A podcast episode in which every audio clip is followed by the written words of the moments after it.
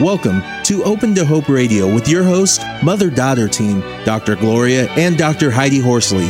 This show is brought to you by the Open to Hope Foundation with the mission of helping people find hope after loss. This show has been edited for your convenience. Now, Open to Hope Radio.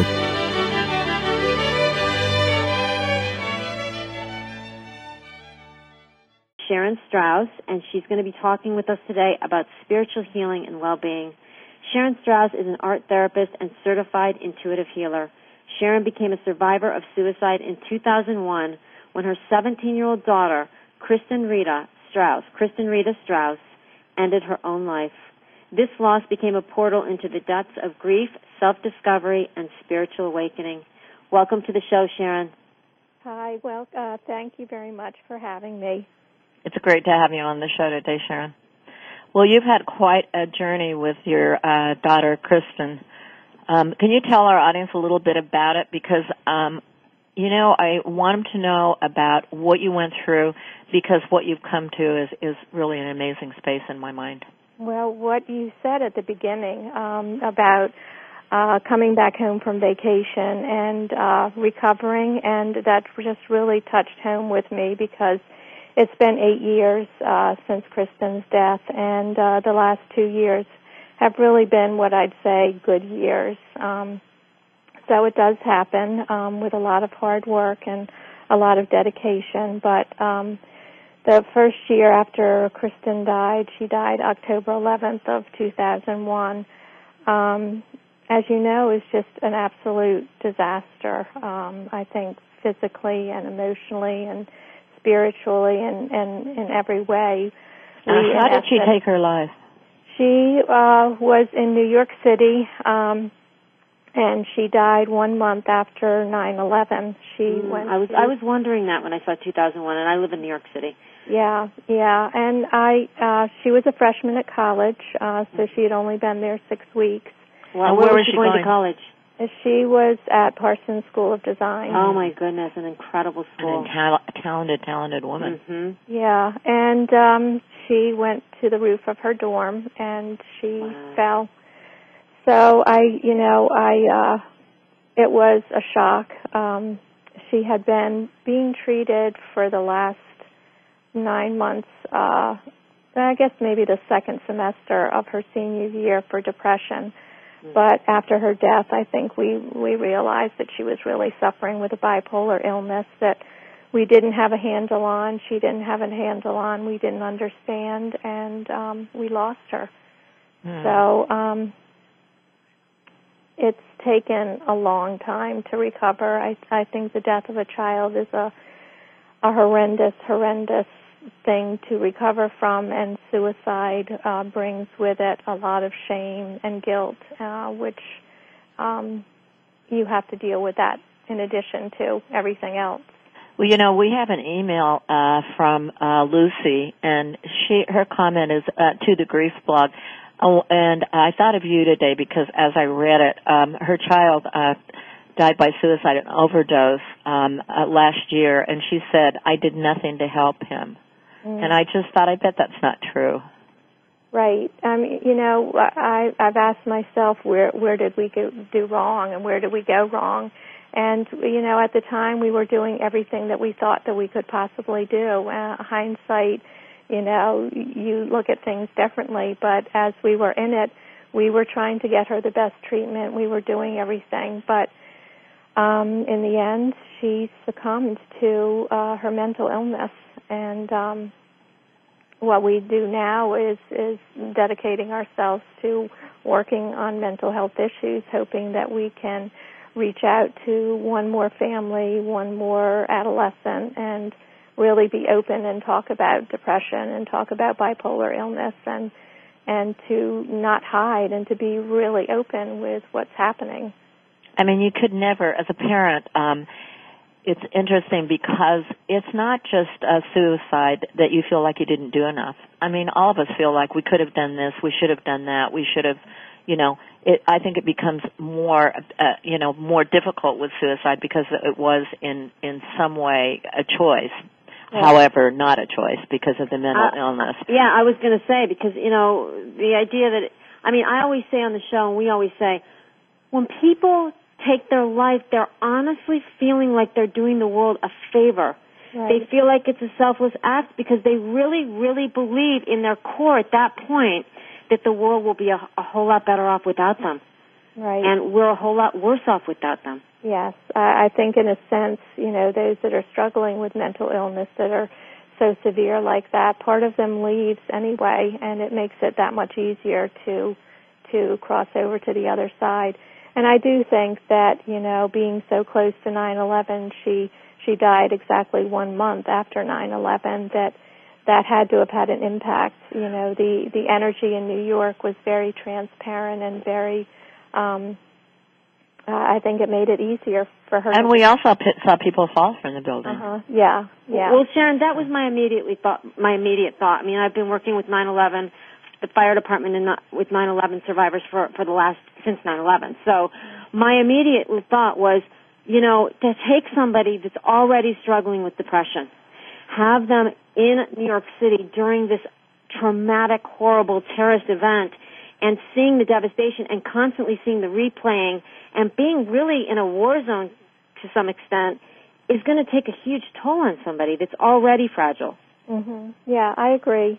I agree. Absolutely. Um, Well, Sharon, tell us how have you? We're talking today about spiritual healing, and I know you've done a lot of it. And and what what is your thought about it? How did you to, turn to that? You know, how soon and and how did well, you do that? um, uh, you know, I'm an art therapist, so and you were you that before? I was that before. I have been an art therapist for about mm, 20 or so years. Um, the, do you think the Lord prepares you a little bit? Uh, I I think yes, definitely. I think that was part of uh, getting all the ducks lined up, know, ready for me. I, I was also part of a, a spiritual community for about seven or eight years before Kristen died, and I think that was just all preparation. And um, after she died, uh, I really didn't turn to doing any artwork for about a year.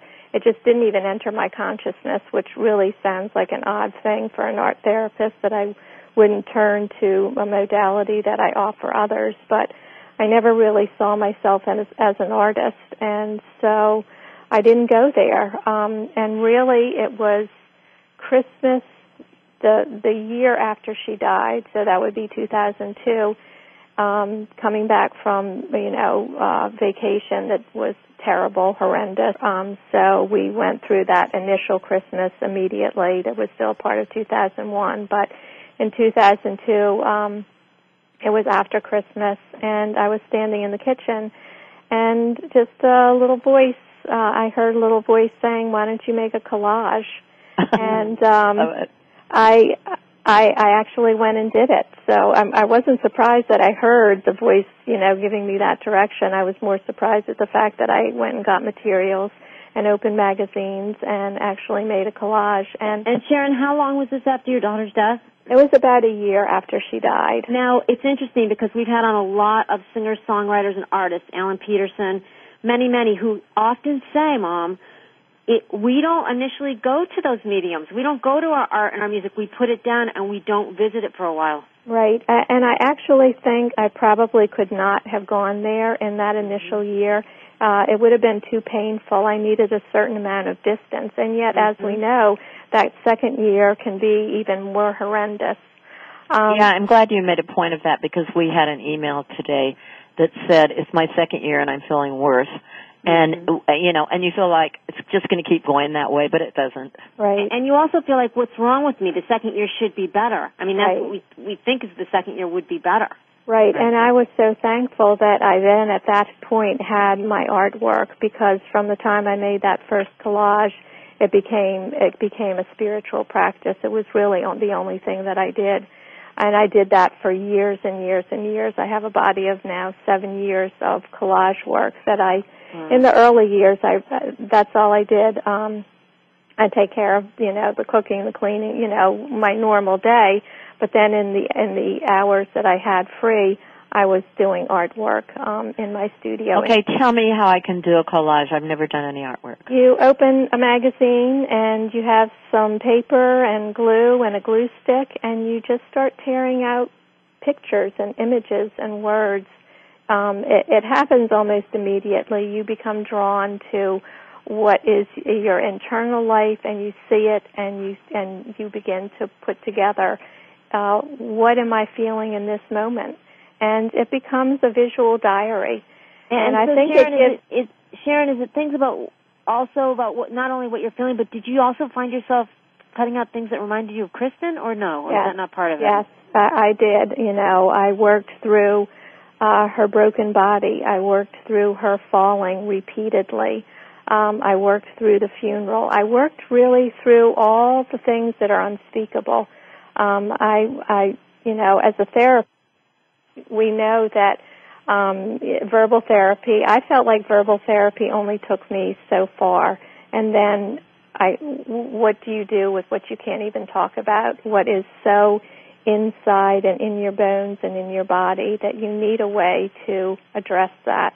That's so in, yeah, that's so interesting because I remember sitting doodling and drawing pictures of Scott in his coffin.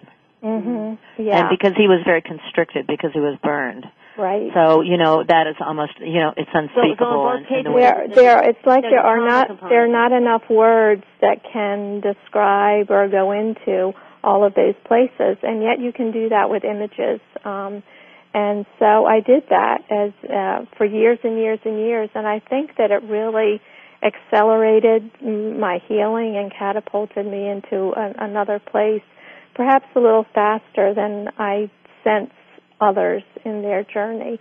So I'm so grateful for for that. And um, the other thing also that helped me as much as the collage was sitting in a um, in a group with a medium, and I actually started doing that about two and a half months after Kristen died. So it was sitting in that group, I almost think prepared me for the collage work and opened my consciousness. Well, that's Um, but you were doing spiritual work prior to her death, right? Well, not, uh, you know, connecting with those on the other side is uh, a little bit different than being in a, spi- in a spiritual community. I was doing a lot of inner work, but I, I really had had no um, experience with a medium. My my sister called me one day and said, "I'm t- I'm taking you to see this British woman," and I just, you know, when you're newly bereaved, you just go, "Okay, yeah, whatever," and had an amazing reading with this British medium.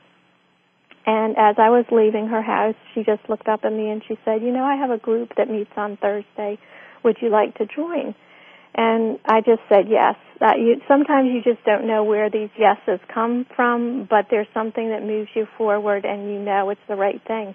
And so I started sitting in this group and it was a tremendous healing. It was the most helpful thing that I could have done for myself. It really anchored me in my week. Um, week after week, I never missed. It was an hour and a half group, and it was more about receiving energetic kind of healing. Um, I had no idea that over time I would strengthen and my own abilities to connect with that side. But Now you're really- you're doing groups yourself right now, right? And you're in. Philadelphia. Yes, I'm in Baltimore and I'm doing groups myself. Baltimore. and I have mothers that have lost children that sit with me, and it's really not the. It, it's a byproduct that you uh, are able to connect with those on the other side. It's really opening yourself up, uh, list, being able to listen and re- and receive what is being offered um, in uh, in a spiritual dimension that's healing. It's I, I often felt like I was rearranged on a kind of a cellular level after my my uh, circle sittings. Uh-huh. And, um, Well, that's something that I've been a part of now for uh, eight years. Uh huh. And for, and for some people that works, and for Uh-huh. some people the collage thing would might be a simpler way to get into it. Right. There there are many people out there who have never done any inner work at all. Mhm. So it, uh, sometimes it can be a huge leap for them, and they can get, you know, uh, kind of maybe uh, side sidetracked with with someone who says they're a medium or whatever. There are you know are people out there who, you know, can be pretty. uh ruthless about collecting Right, money for this kind of thing too. So we always tell our Well, audience, there you there know, are so beware. many there's so many um, paths to healing, and I think people need to find what works from them. And Um, for some people, it's groups, and some people it's individual talk therapy, and mm-hmm. and you also uh, have and, meditation tips yeah, too. Yes, and and for me, it's been the combination of meditation, which I I really think of the mediumship group as, and and the artwork, and certainly the artwork, the number of hours that I spent creating far outnumbered the hours that I sat in the spiritual group and well well and I've heard so many amazing things about meditation. I mean because when you've had a loss that's so horrific as the loss of a sibling or a child, your mind does not stop. Mm-hmm. And it's just going and going and going and oftentimes it's reliving the trauma as you and my mom were talking about over and over and over and to have a place where you can have a way and tools where you can quiet the mind i think is really really important yes. for people and and that and that is also what happens when you're making artwork your your mind becomes still and it's it's kind of paradoxical because you are entering the place of the trauma uh, but in a place of silence and i think it it bathes your your nervous system and helps you to heal so i you think know, that's that's yeah. why I was so drawn to the hours and hours and hours that I that I spent making collages. And you know, uh, it's interesting because I find a lot of single point focus and meditation on the golf course. Mm-hmm. So you know, and sports can be very intense, yes. and anything and that draws you can draw golf, you to quiet is, and focus. Yes, yeah, golf that, is very meditative, and also knitting. We've had Ann Hood on talking about how knitting saved her life after her daughter Grace died. Yes, and um, I, I sat in her workshop uh, at, at uh, the Compassionate Friends conference, and it is exactly the same. It's um, it was a creative process and, and very meditative, and uh, mm-hmm. you know you can find that in lots of different ways. Um, now, speaking of finding things, tell us how to find you. What's your website? Okay, you can find me at www.attherefuge all one word. Um, and uh, and so at the refuge. At the refuge. R E F U G E. Right. Uh, and and you said you were sharing you were open to having people email you too, right? Sure, sure. Yes, I get lots of emails from people that I meet at conferences and people that are have gotten together um, in cities where they've come to my workshops and have started their own collage circles, and they email me. And I love the idea of a collage yeah. circle, don't you, Heidi? Yes, I, I do, Mom. I mean, that sounds really kind of an amazing thing to to do for bereavement to do a collage circle. I, I yeah. love that. Well, idea. and I know that that Heather does. My sister does a scrapbooking kind of circle. But yeah, and I really like the idea of sitting with people. And when you're doing a collage circle, like you were saying, you don't even have to talk. Right. You just be with each other. Right, you be with each other, but then it is very rich and very deep to share the, the images and to talk about it in whatever way that you, you can. And it helps mm-hmm. you to br- come into the present moment. And now, when will you be presenting again? Are you going to present at Compassionate Friends in uh, Washington area on yes. July 4th? I hope so. I hope so. I haven't heard if I've been selected again, but I'm hoping that I will be. Um, I bet you will be, and, and audience, you ought yeah. to think about going. It's going to be an amazing thing. Yes, and it's I, and it's also Gloria's birthday. Oh, wow! Right. July fourth is my birthday. I was named for the glorious fourth, Gloria. Uh-huh. Listen, thank you so much for being on the show today, uh, Sharon. Do you have any passing comments for uh, one last thing that you'd like to say to our audience out there? Well, that there is hope, and and over time there is healing, and uh, I'm just glad for mm, the creative process and my spiritual community, and um, I thank you for allowing me uh, the honor of sharing that. Well, thank you so much for being on, and hopefully Heidi can get in touch with you, and hopefully maybe you'll write for our website because uh, you've got so much wonderful things that you could bring to it. Well, thank you.